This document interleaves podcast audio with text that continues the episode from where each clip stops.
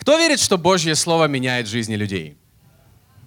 Я верю. Это не просто, знаете, наше провозглашение. Это так и есть, и вы можете посмотреть на тех людей, которые сидят рядом. Аминь. Это подтверждение этого провозглашения. Аминь. Я верю, что Божье Слово может изменить наш город. Я верю, что Божье Слово может изменить наш город.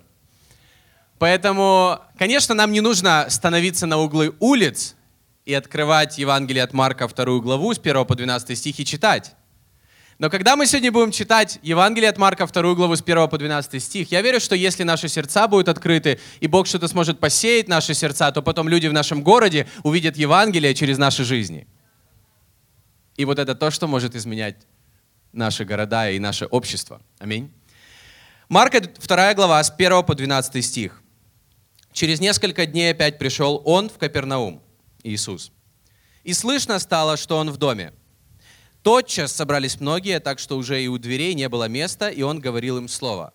И пришли к нему с расслабленным, которого несли четверо, и, не имея возможности приблизиться к нему за многолюдством, раскрыли кровлю дома, где он находился, и, прокопав ее, спустили постель, на которой лежал расслабленный. И Иисус, видя веру их, говорит расслабленному: чада, прощаются тебе грехи твои». Тут сидели некоторые из книжников угу, на последних рядах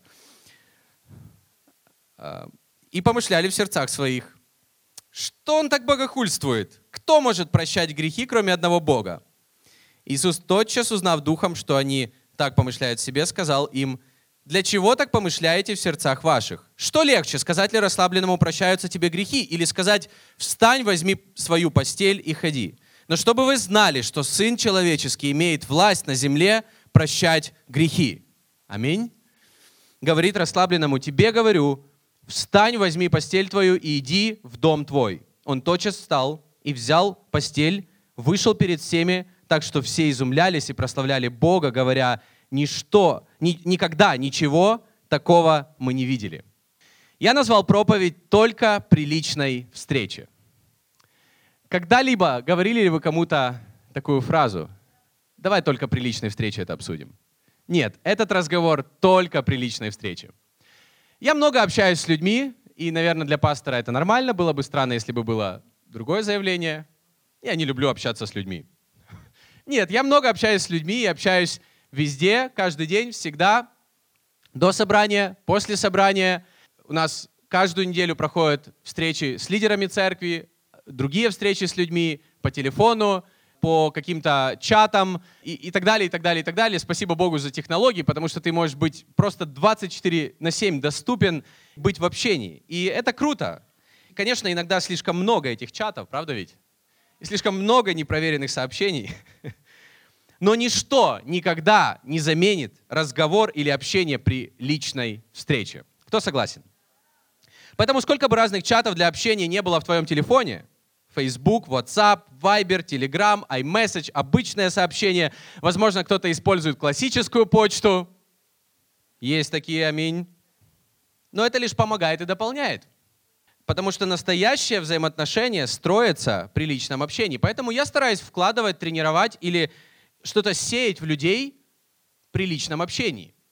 Потому что это совершенно другой уровень. Есть вопросы, которые могут быть решены, заданы или сказаны только при личной встрече. Например, я сделал жене свои предложения при личной встрече. Не через ВКонтакте, когда у меня там еще был аккаунт. И даже не по сообщению написал: «Выходи за меня», и смайлик. Знаете, долго пишет, пишет, пишет, пишет, пишет. Нет.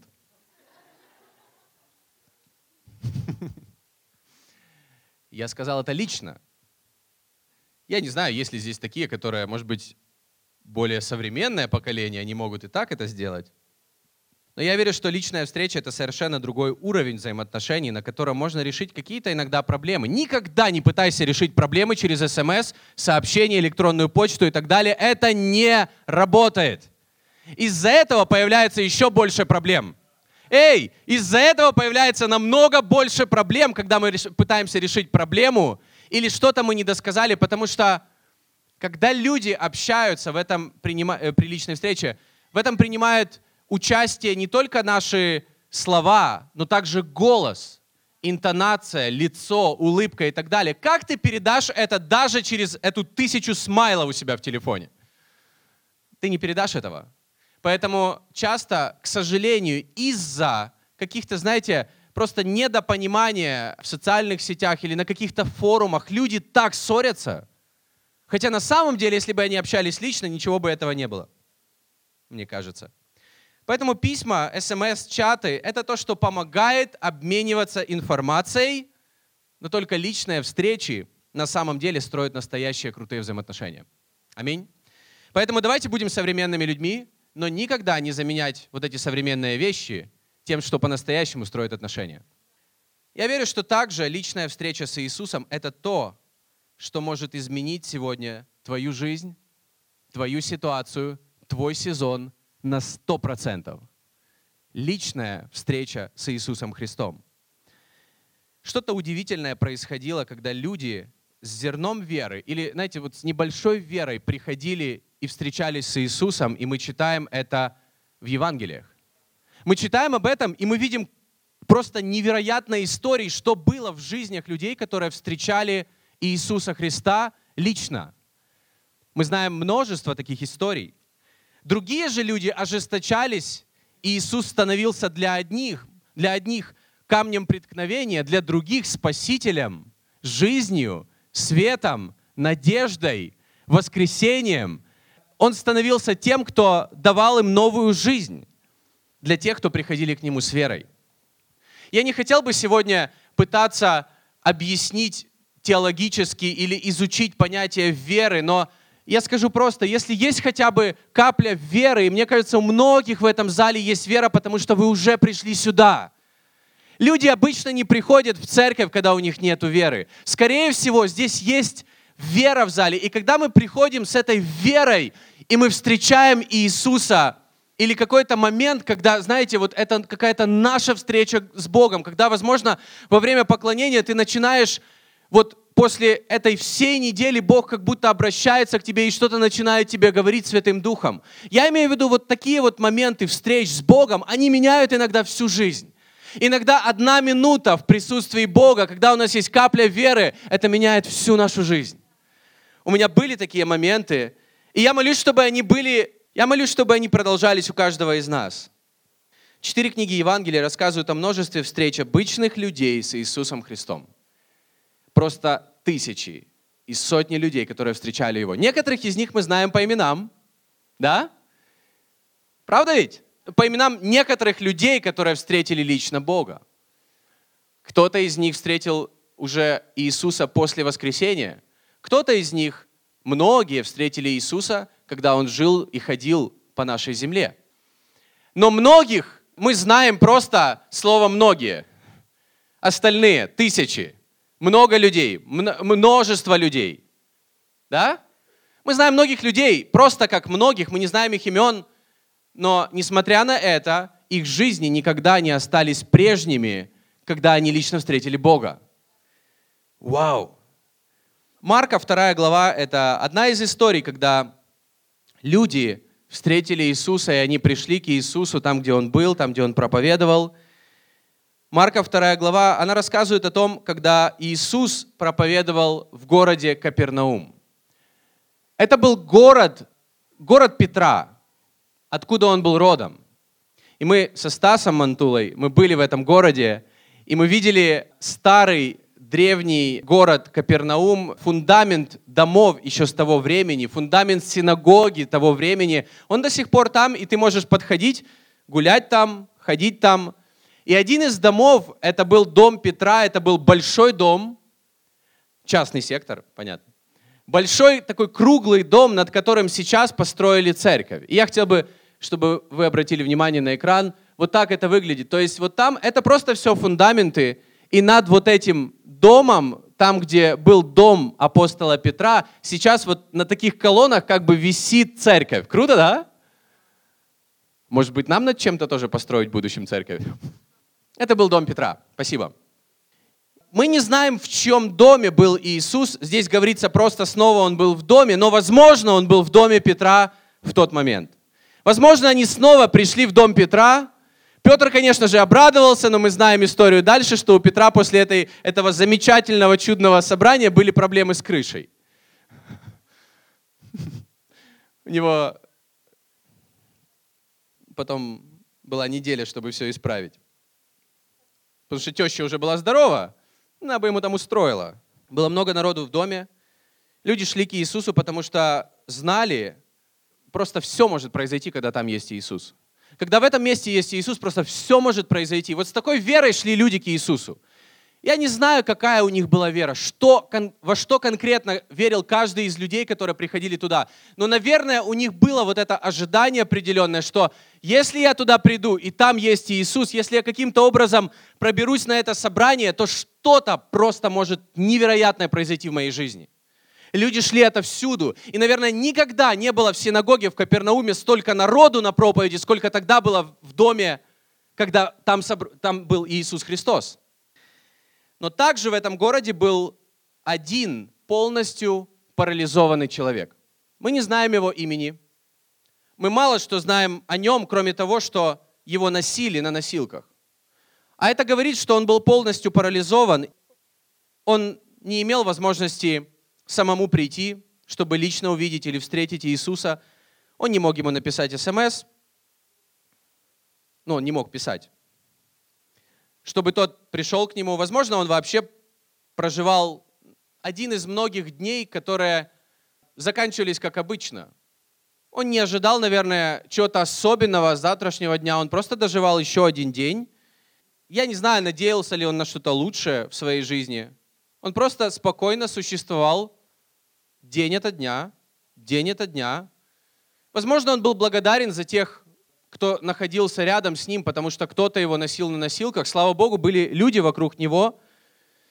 Но к чему я это все говорю, что иногда Библия, она рассказывает нам эти истории, потому что иногда мы можем найти себя или друг друга вот такими, как этот человек, который как-то, знаете, уже приспособился к тем обстоятельствам, в которых он жил. Правда ведь? Как-то он приспособился, хотя его жизнь была очень ограниченной, но он как-то жил дальше. И ты просто живешь еще один день, ты просто окружен теми людьми, которые о тебе заботятся. Ты начинаешь новый день, но не с таким энтузиазмом. Вот завтра я столько всего успею, я столько всего сделаю. Сегодня у меня не сильно получилось закончить те дела, которые я намечал вчера, но завтра, на следующей неделе, я столько всего сделаю. Я не хочу над ним смеяться. Я хочу лишь показать то, что у этого человека была очень спокойная, наверное, и бесперспективная жизнь. Иногда я встречаю таких потухших людей. Я имею в виду потухших внутри, когда люди какими-то обстоятельствами, возможно, как будто парализованы, и они не особо смотрят с верой в завтрашний день, и хотя у них обстоятельства намного круче, чем у этого парня, но они себя чувствуют, возможно, абсолютно так же, как он. Иногда я встречаю таких христиан, которые верят во Христа, но с другой стороны живут вот так вот от дня в день. Еще одну неделю, ничего не хотят, ничего не изменится, ничего не поделаешь. И, возможно, твои обстоятельства говорят тебе, и ты чувствуешь себя в каком-то смысле парализованным в каких-то сферах.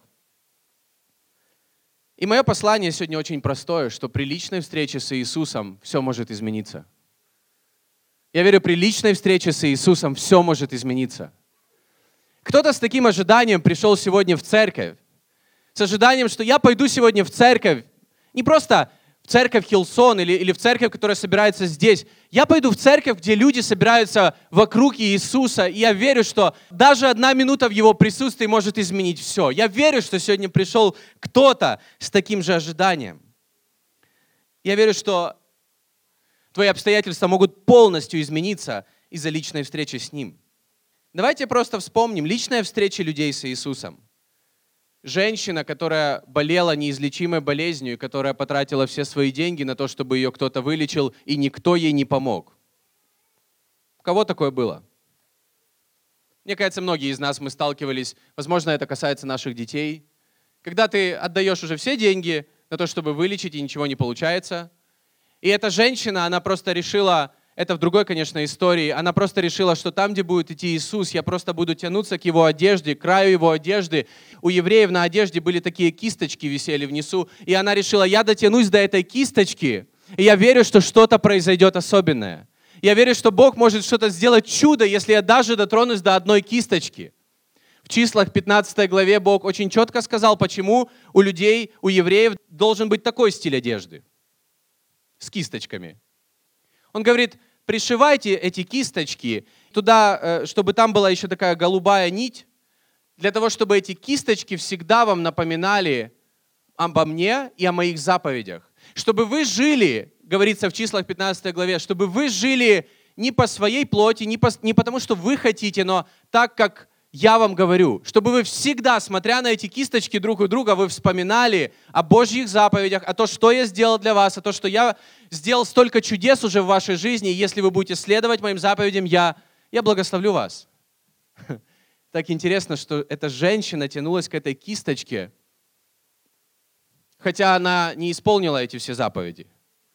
Она не была та, которая исполнила все заповеди и могла рассчитывать, что на Божье благословение по своей праведности. Она тянулась к Иисусу, потому что она не исполнила этих заповедей, и у нее не оставалось надежды, как только на Христа, который все эти заповеди исполнил. Тот один, который все заповеди и все прошел до конца в этой земной жизни, он пошел на крест, и он умер на кресте. И когда мы тянемся к нему, и когда мы тянемся к его одежде, эти кисточки, они символизируют закон, который мы не исполнили, но мы, когда мы тянемся к нему, он исполнил этот закон. Она тянулась к Иисусу одежде, и когда она дотронулась до края его одежды, до этой кисточки, она была полностью исцелена. Бросает ли это нам сегодня вызов? Ободряет ли это нас сегодня искать Бога и Иисуса сегодня? Друзья, эй, вы здесь? Я знаю, что вы здесь, я проверяю. Может быть, кого-то пошевели, чтобы убедиться, что он не спит. Можем ли мы сегодня также тянуться к Иисусу Христу? Слепые кричали ему, чтобы он заметил их. Закхей взобрался на дерево, и Иисус предложил поужинать с ним. И после этого ужина его жизнь никогда не была прежней. Мы знаем эту историю. Петр с друзьями чинили там свои сети до того, как они встретили Иисуса. Вернее, Иисус их встретил. Все в их жизни изменилось навсегда. Книжник Никодим, боясь прийти днем, он пришел к Иисусу вечером, ночью. После этой встречи, я верю, что... что-то в его жизни навсегда изменилось. Женщина из Самарии пришла к колодцу, просто за водой пришла. Она встретилась с Иисусом, с Божьим Сыном. После этого Спаситель навсегда жил в ее сердце. И много-много-много людей встречали Иисуса однажды, были освобождены от того, что их мучило годами, были исцелены, их жизни изменились, они получили свои ответы. Они были насыщены физически и духовно. И иногда мы можем чувствовать какое-то, знаете, голодание физическое, возможно, кто-то сейчас постится, но иногда и духовное. Единственный, кто может нас насытить, это Иисус Христос. И я верю, когда мы приходим в церковь, Он наш хлеб жизни. И Он нас насыщает. И поэтому я верю, что мы можем быть после собрания церкви, чувствовать себя намного лучше, чем мы приходим до, потому что мы приходим туда, где накрыт большой стол, чтобы каждый мог вкусить с него духовной пищи, чтобы Бог насытил нас внутри, потому что каждому из нас это нужно, включая меня и Аню. Мы не какие-то суперлюди, мы, мы обычные люди, или пасторы и лидеры — это какие-то, знаете, более духовные, или на самом деле мы такие, как все, и мы также сильно, очень нуждаемся в Иисусе. Каждый из нас. Но у нас должна быть вера, что есть моменты, когда мы можем насыщаться от Него, когда мы можем дотронуться до Него, и Он изменит, все изменит. С такой ли ты верой пришел на это собрание? Или начал поклоняться, когда началось поклонение? У меня вопрос. Где мы сегодня можем встретить Иисуса? Где мы сегодня можем прикоснуться к краю Его одежды? Как пригласить Его к себе домой сегодня? Где Он проповедует? Как мы можем Ему послужить сегодня? Куда нам пойти, чтобы найти Его? Потому что всем нам, друзья, правда ведь, нужна Его мудрость, Его сила, Его вера в нас. Он нам нужен сегодня, мы нуждаемся в Нем. Люди ходили за Иисусом. И если вы будете читать Евангелие, сделайте такую, знаете, карту геолокаций Иисуса. Если бы Иисус везде, где он был, делал селфи, то мы бы, конечно, на Google картах увидели, где эти фотографии. И чаще всего, друзья, он был, знаете, где? Он проповедовал в домах, там, где собирались люди, он проповедовал в храме, и он проповедовал в синагогах. Это самые часто используемые локации, где был Иисус. Он еще с двенадцати лет уже поставил чек-ин в храме. И после этого он постоянно был там, потому что это храм его отца. Он постоянно был там, где люди собирались с верой, собирались вокруг Бога, куда люди шли из-за Бога, чтобы вкусить этой Божьей благодати, чтобы Бог ответил на их ситуации. И Иисус приходил туда и проповедовал там людям. Он постоянно проповедовал в храме, в синагогах, в домах людей. Иногда он даже проповедовал где-нибудь на горе, где собиралась огромная толпа людей. Часто это было так, что не он собирался там, а он просто шел от людей немного отдохнуть, а люди догоняли его тысячи. Ну и проповедовал он там. Церковь — это его невеста, это Божий дом.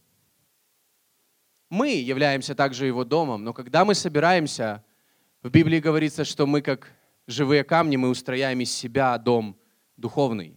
Если в Ветхом Завете это был храм, то сейчас это церковь. Храм, то есть это образ церкви сейчас. Поэтому, когда мы собираемся в церковь, не думаете ли вы, что это особенное место и особенное время, когда Иисусу можно прийти сюда, чтобы благословить всех людей, чтобы прикасаться к жизням людей, чтобы каждый лично мог встретиться с Ним как-то по-особенному? Он там, где люди собираются вокруг Него, как тогда, так и сейчас. Собрание, время поклонения, коннект-группы, проповедь, молитва.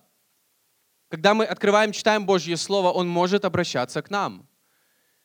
Не знаю, как вы, но я всегда представлял, что в поклонении, как будто я тянусь к краю Его одежды. Иногда мне нужно это исцеление, или мне нужны эти ответы. И я с такой же верой, я думаю, Бог, если я дотянусь хотя бы до края Твоей одежды, я, я буду полностью исцелен. Может быть, это образ, это не то, как каждый должен из нас делать и, и просто тянуться вверх, но где-то внутри мой дух, он тянется к Нему. И я верю, что если мы к Нему так относимся, мы приходим с этой верой, мы тянемся к Нему в поклонении, даже вот этот вот, знаете, момент, когда мы можем дотянуться до Христа, он может изменить всю нашу жизнь. Для кого-то, возможно, время поклонения — это просто время хорошей музыки, которая играет в церкви перед тем, как выйдет пастор проповедовать. Я верю, это что-то намного большее. Собрание церкви — это не просто собрание церкви. Я, мы, мы же все христиане и без церкви. Мы же все можем верить и читать Библию, и сидя дома. Да, это так. Но что-то есть уникальное, когда собирается церковь. Что-то есть большее, когда собирается вся церковь. Когда вся церковь поклоняется, когда вся церковь молится. Я верю, что на небольших встречах коннект-групп Иисус тоже там, потому что Он всегда был в домах людей. Он всегда собирался, даже если двое или трое соберутся вокруг Него. Иисус не искал самое большое собрание, Он искал собрание, где люди собираются вокруг Него. Где люди бы были из-за Него, где люди соберутся хлеб есть, а я им буду проповедовать, где люди соберутся просто пообщаться, а я туда также приду, и что-то изменится. И я думаю, секрет в том, когда люди приходят с верой и поклоняются Богу, служат, принимают Слово, потому что в такие моменты Иисус действует своей силой. Когда вот эти все вещи, которые есть в церкви, и они есть каждое воскресенье, и мы с одним братом, на этой неделе не буду говорить его имени, мы говорили о церкви, мы говорили о вере, и он задал вопрос. Мне кажется, наша церковь очень религиозная, потому что каждое собрание у нас начинается с прославления, потом молитвы, потом какие-то объявления, потом пожертвования, потом новости, потом, э, потом еще одна песня в конце, и будьте благословенны. Мы очень религиозные на самом деле. Друзья, мы очень религиозные. Ну, если, конечно же, в этом всем не будет веры людей. Если в этом всем не будет почему, а что за этим стоит. Потому что неважно, в какой мы церкви, неважно, как выражаем мы свою веру, если в этом не будет чего-то, что стоит за этим, если в этом не будет нашего сердца и, и духа в этом не будет, то, то все это будет простой религией. И можно что только не делать, но в этом должна быть вера. четыре друга. Эта история, она уникальна тем, что этого парализованного принесли четыре друга. Меня это просто очень цепляет, потому что м- мы даже не знаем, была ли у этого парализованного вера внутри. Мы знаем, что вера была у этих четверых. Возможно, он был в полном отчаянии. Мы знаем, что у них была вера, и они принесли его, еще и крышу разобрали немножко, чтобы спустить его к Иисусу Христу. И по их вере Бог спас человека. Подумайте об этом. Ведь так оно и есть. Мы не знаем, была ли вера у, эти, у, у этого человека. Его просто принесли парализованного. Мы не знаем, мог ли он говорить, что он мог делать. Его носили на носилках. Но у этих четверых была вера, и по их вере чья-то вечность на небесах и жизнь на земле изменилась. Потому что он его спас, и он его исцелил. Он сказал: прощаются тебе грехи. Встань, возьми твою постель и ходи, иди в дом твой. По вере этих четверых. Я просто размышлял над этой, на этой неделе, над вот этими четверыми. Кто это? Кто эти четыре? Все, что мы о них знаем, что их было четверо. В принципе, все. Все, что мы знаем, это просто были четверо. Мы не знаем, это были мужчины или женщины. Мы не знаем, это были евреи или не евреи. Они просто жили в этом городе, они были друзьями этого человека, они просто вчетвером его принесли. Все, что мы знаем, четверо. И я просто размышлял, вот что значит эти четверо? Например, можем ли мы, с одной стороны, это, знаете, это относится к нам и бросает вызов нам, как в церкви. Нас больше здесь. Эти четверо, их хватило только четыре человека, знаете, одна конногруппа. Они приняли решение просто служить своему другу, который парализован, взять его, служить ему и сделать все, чтобы он встретился лично с Иисусом Христом.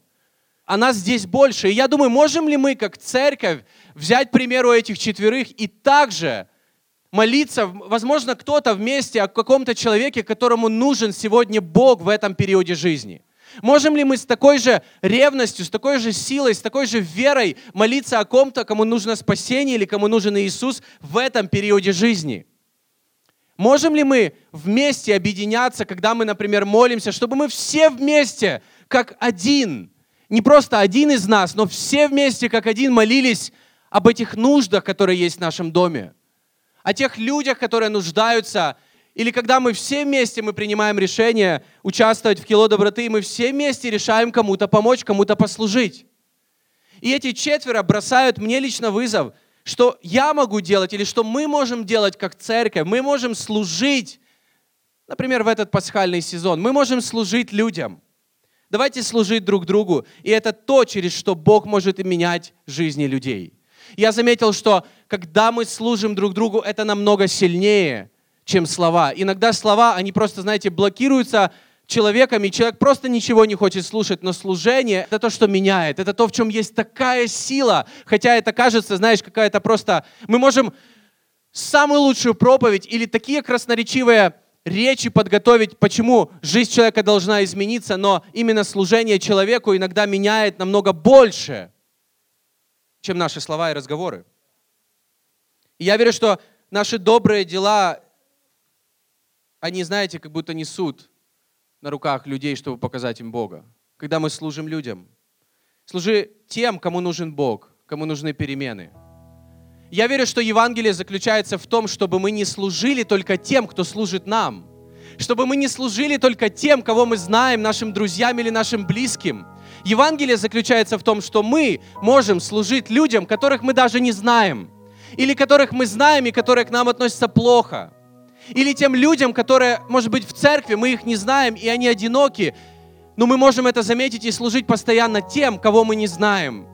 Чтобы тот, кто как бы не заслуживает нашу любовь или, или того, чтобы мы обращали на них внимание, но мы будем обращать внимание.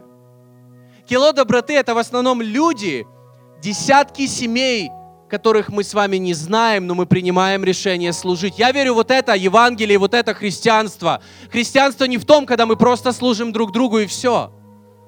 Мы должны служить друг другу, но также и другим людям. Я верю, что эти четверо бросают вызов нам молиться, чтобы в этот сезон кто-то лично встретился с Иисусом. Я верю, что молитва, она иногда разбивает те препятствия, которые мы не можем своими силами преодолеть. Несмотря на препятствия, стены, крышу, всякие преграды были разрушены. Когда я пришел к Богу, я знаю, что кто-то обо мне молился. Когда моя, моя родная семья, они пришли к Богу, я также молился много лет. Я верю, что молитва может просто убрать те преграды, которые стоят. И когда мы еще и вместе объединяемся в молитве, в этом есть такая сила. Давайте молиться о тех людях, которым нужен сегодня Бог, кому нужна личная встреча с Богом. Потому что эта история учит нас о том, что не только люди сами приходят к Богу, но через нас, через наши молитвы или через наше служение люди приходят к Богу. По нашей вере. Да, Бог любит людей, но Он использует людей, нас с вами. Четыре друга, которые изменили жизнь человека. С другой стороны, я думал над этими четвер... четверыми, это вызов для того, чтобы мы были такими людьми. Но также... Я уже буду заканчивать, но у меня еще здесь много, много всего, что я хотел бы сказать. Как звали этих четверых? Мы не знаем, как звали этих четверых. И нет такого современного перевода, который нам об этом скажет. Их просто было четверо. Но, возможно, Библия не случайно иногда не дает нам имен, не дает нам больше информации для того, чтобы мы сами размышляли над этим. И я хотел бы сегодня предположить, как их могли бы звать. Вы не против? Как могли бы звать этих четверых? Первого, я верю, могли бы звать сострадание. Потому что сострадание — это то, что нужно было им для того, чтобы увидеть этого человека и не самим пробраться и побежать на первый ряд, а в конце, когда уже не было свободных мест, нести своего друга к Иисусу. Сострадание, оно не может быть безразлично к людям вокруг, к своему ближнему. И, знаешь, просто наслаждаться своей жизнью. Друзья, это бросает нам вызов, эта история. Не начали ли мы жить просто ради самих себя, как христиане? Довольствоваться тем, что есть сейчас, и забывая о ближних вокруг нас. Не начали ли мы жить такой жизнью? Потому что Павел в Ефесянам четвёртой главе тридцать втором стихе говорит: «Но будьте друг к другу добры, сострадательны, прощайте друг друга, как и Бог во Христе простил вас». Сострадание — это не по поводу нас, это по поводу Христа и Его отношения к нам. И если мы знаем, какое у Него отношение к нам, то и мы можем относиться также к людям вокруг нас. Мы не должны людей судить относительно себя. Это то, что делали фарисеи. Но всех нас смотреть относительно Бога. первое Коринфянам двенадцатая глава двадцать шестой стих. «Посему страдает ли один член, страдают с ним все члены. Славится ли один член, с ним радуются все члены». Знаете что? Я вижу это в нашей церкви. Я вижу, как многие люди, они не безразличны к жизням других людей.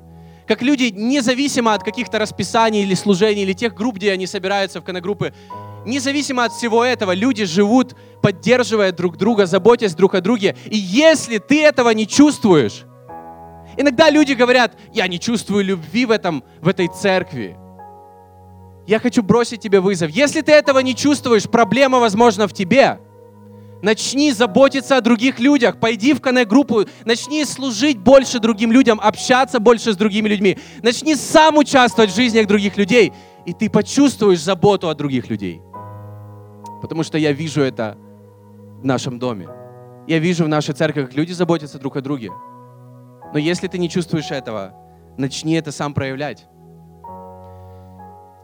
Второго могли бы звать решительность. Потому что им нужна была не только сострадание и, и, и желание помочь этому парализованному, но просто решительность взять его на носилки и понести туда к Иисусу. Правда ведь? Я верю, вот этого второго друга могли бы звать так. Мы можем хотеть что-то сделать, но это ничего не изменит, пока ты просто не примешь решение и не сделаешь этого. Нам, как христианам, нужно быть людьми, которые умеют принимать решения.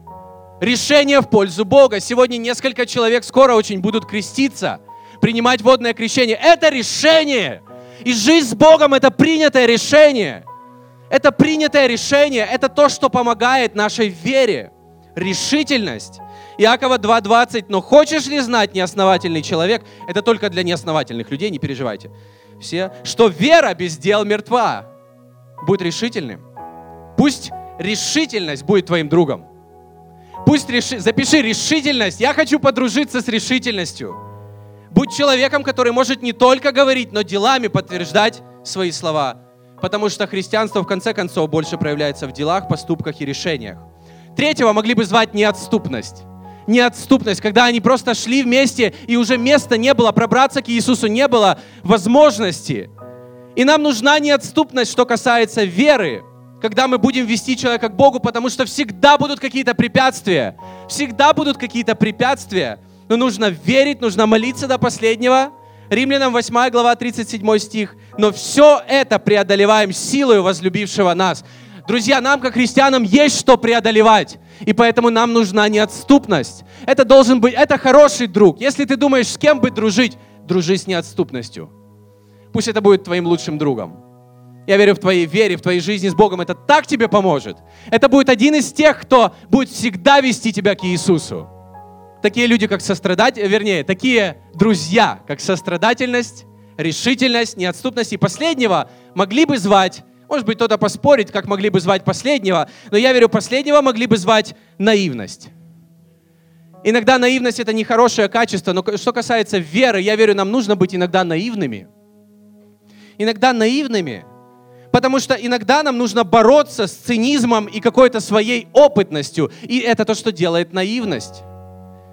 Наивность, ой, вернее, цинизм или опытность, они могут говорить: «Нет, это нереально». Ты даже не знаешь, какие у меня обстоятельства. А, а наивность говорит: «Ничего страшного, давай крышу разберем». Что? Что за предложение? Нам нужно, чтобы другом нашей веры была наивность. Аминь. Матфея восемнадцатая глава, три-четыре стихи сказал: «Истинно говорю вам, если не обратитесь и не будете как дети, не войдете в Царство Небесное. Итак, кто умолится, кто как дитя, тот и больше в Царстве Небесном». Я смотрю на свою дочь, я смотрю, насколько она наивная. Но я хочу, чтобы моя вера была такой же. Как вера многих людей, которые только недавно пришли к Богу. И знаете, они наивно ожидают от Бога ответы и получают их. А мы такие умные, все знающие, такие суперопытные сидим, и ничего не происходит. Давайте поучимся у наивности, чтобы она была другом нашей веры. Потому что, возможно, нужно быть очень наивным, чтобы просить Иисуса исцелить твою умирающую дочь, которой уже никто не, не поможет, и уже все сказали, что все, это конец. Возможно, нужно быть наивным, чтобы разбирать крышу, чтобы Иисус исцелил твоего друга. Возможно, нужно быть наивным, чтобы тянуться во время поклонения к кончику одежды Иисуса Христа. Я не знаю, еще много каких-то вещей, которые могут быть наивными, но если это, это по поводу твоей веры, я верю, что Бог, Он отвечает.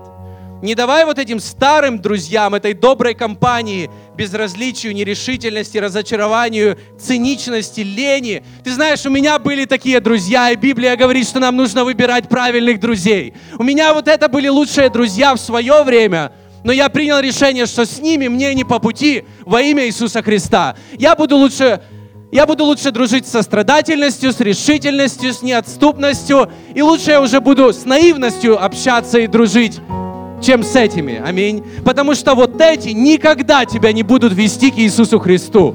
Никогда. А каждому из нас нужен Бог, который может изменить нашу жизнь вот так вот и просто дать нам новое будущее, новый старт, предназначение и все, что нужно в нашей жизни.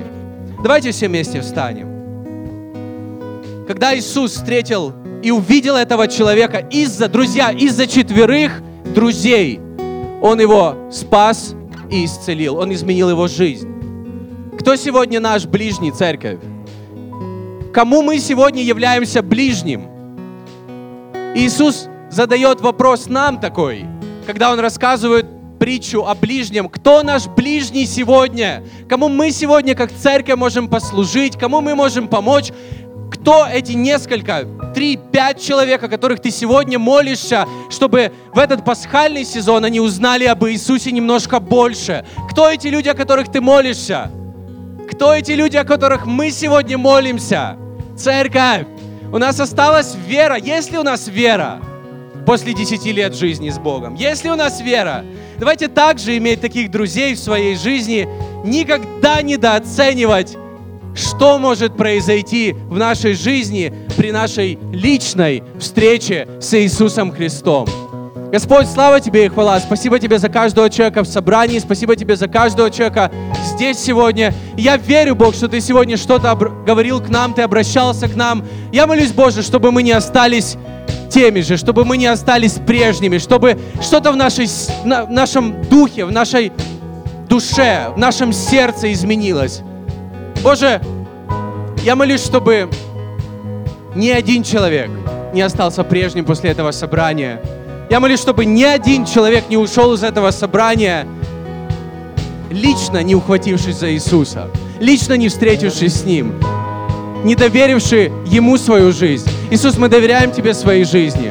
Мы любим Тебя, мы славим Тебя, мы поклоняемся Тебе. Но в этот пасхальный сезон помоги нам, как церкви, быть похожими на этих четверых, которые молятся и служат людям, которые своей верой завоевывают людей, потому что для этого Ты нам дал веру. И Ты сказал, что мы будем преодолевать разные обстоятельства ради того, чтобы Царство Божье распространялось в этом славном городе во имя Иисуса Христа. Боже, помоги нам быть людьми, у которых есть хотя бы капля веры, когда мы приходим к Иисусу. И, и, и это все, что нужно, чтобы Бог делал чудеса в Твоей жизни, в Твоей жизни, в Твоей жизни. Бог смотрит на каждого человека, и Он ищет веру в нашей жизни во имя Иисуса.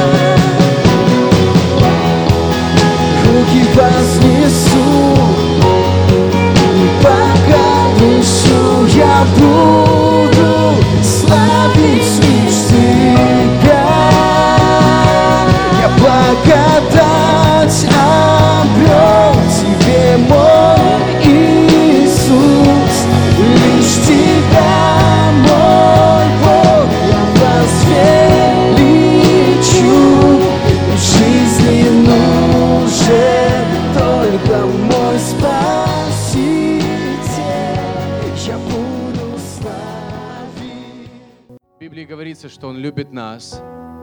Он пришел на землю, и Он пошел на крест. Крест равно любовь ради, из-за любви к тебе, из-за того, что Он любит тебя. Любит, и это заключается в том, что Он взял наши грехи на себя. Святой Божий Сын, Он взял наши грехи на себя, потому что мы грешны для того, чтобы дать нам праведность и святость. Такой вот, знаете, обмен, чудный обмен, когда Он взял на Себя наши грехи и дал нам праведность и святость. И это то, что происходит, когда мы доверяем свою жизнь Богу и верим в то, что Иисус Христос сделал для тебя. Возможно, ты веришь в Бога, и ты пришел на это собрание, потому что ты веришь в Бога, но ты никогда не доверял Иисусу свою жизнь. Ты никогда не провозглашал Его Господом и Спасителем твоей жизни. И я хочу тебе сказать, ты можешь прийти к Богу такой, какой ты есть, потому что мы приходим к Богу через Иисуса Христа со всем нашим прошлым, с нашими грехами, и однажды, в один момент мы становимся перед Ним, осознавая, что да, мы грешны, и Бог святой, но то, что сделал для нас Иисус Христос, мы можем просто попросить у Него прощения, покаяться в своем сердце и сказать: Иисус, Ты мой Спаситель, Ты мой Господь, я верю в то, что Ты сделал для меня. Это имеет значение, это имеет смысл. Забери мое прошлое и дай мне свое будущее. И это то, что произошло в жизни многих людей вокруг тебя сегодня. Однажды, когда они на каком-то из собраний церкви или в какой-то другой момент они решили доверить свою жизнь Богу. Ты можешь пытаться жить своими силами, ты можешь пытаться своими делами заслуживать спасения, но нет ни одного в Библии, говорится, человека, который своими делами оправдался бы перед Богом. Только им, только во Христе. Смысл Пасхи заключается именно в этом, что Иисус умер на кресте для того, чтобы изменить и повлиять на наши жизни здесь, на земле, и также, друзья, на нашу вечность с Ним на небесах. Если у тебя нет этой уверенности, Есть ли Иисус в твоем сердце и в твоей жизни? И по поводу той вечности, которая будет с Ним на небесах, молись вместе со мной этой простой молитвой. Мы в молитве, мы все вместе будем поддерживать тебя, и в этой молитве мы попросим Иисуса войти в нашу жизнь как Господа и как Спасителя, изменить ее, наполнить нас Святым Духом и дать нам Его праведность, чтобы жить новой жизнью для Него и для Его славы. Мы будем все вместе молиться, и если ты молишься, повторяй за мной, сделай эту молитву из своего сердца. Давайте все вместе закроем глаза. Я знаю, что для кого-то это очень тайный, это очень личный момент. Но мы будем поддерживать тебя, если это ты, если тебе нужна такая молитва сегодня. Это между тобой и Богом, но я хотел бы как пастор знать, с кем мы вместе будем молиться. И если тебе не сложно, не стесняйся, просто дай мне знак своей рукой, что ты хотел бы молиться сейчас вместе со мной. Спасибо. Спасибо. Спасибо. Я верю, что Бог видел вас, и давайте сделаем это из своего сердца каждый. Просто повторяй за мной, я буду помогать тебе и тебе. Сделаю эту молитву личной, своей. Я верю, что Бог слышит тебя, Бог ответит тебе сто процентов во имя Иисуса. Церковь, мы можем все вместе поддержать? Просто повторять за мной. Дорогой Бог, я прихожу к Тебе, и я признаю, я грешный человек, и мне нужен Спаситель. Я верю, что две тысячи лет назад Ты пошел на тот крест ради меня, Ты умер за мои грехи, чтобы забрать мою старую жизнь. И Ты воскрес на третий день, чтобы дать мне новую жизнь и вечность на небесах. Я прошу Тебя, наполни меня Святым Духом, измени мое сердце, будь в моей жизни с этого дня моим Господом, веди меня, будь моим Спасителем, моя праведность и моя святость, она в Тебе. Во имя Отца, Сына, Святого Духа. Аминь.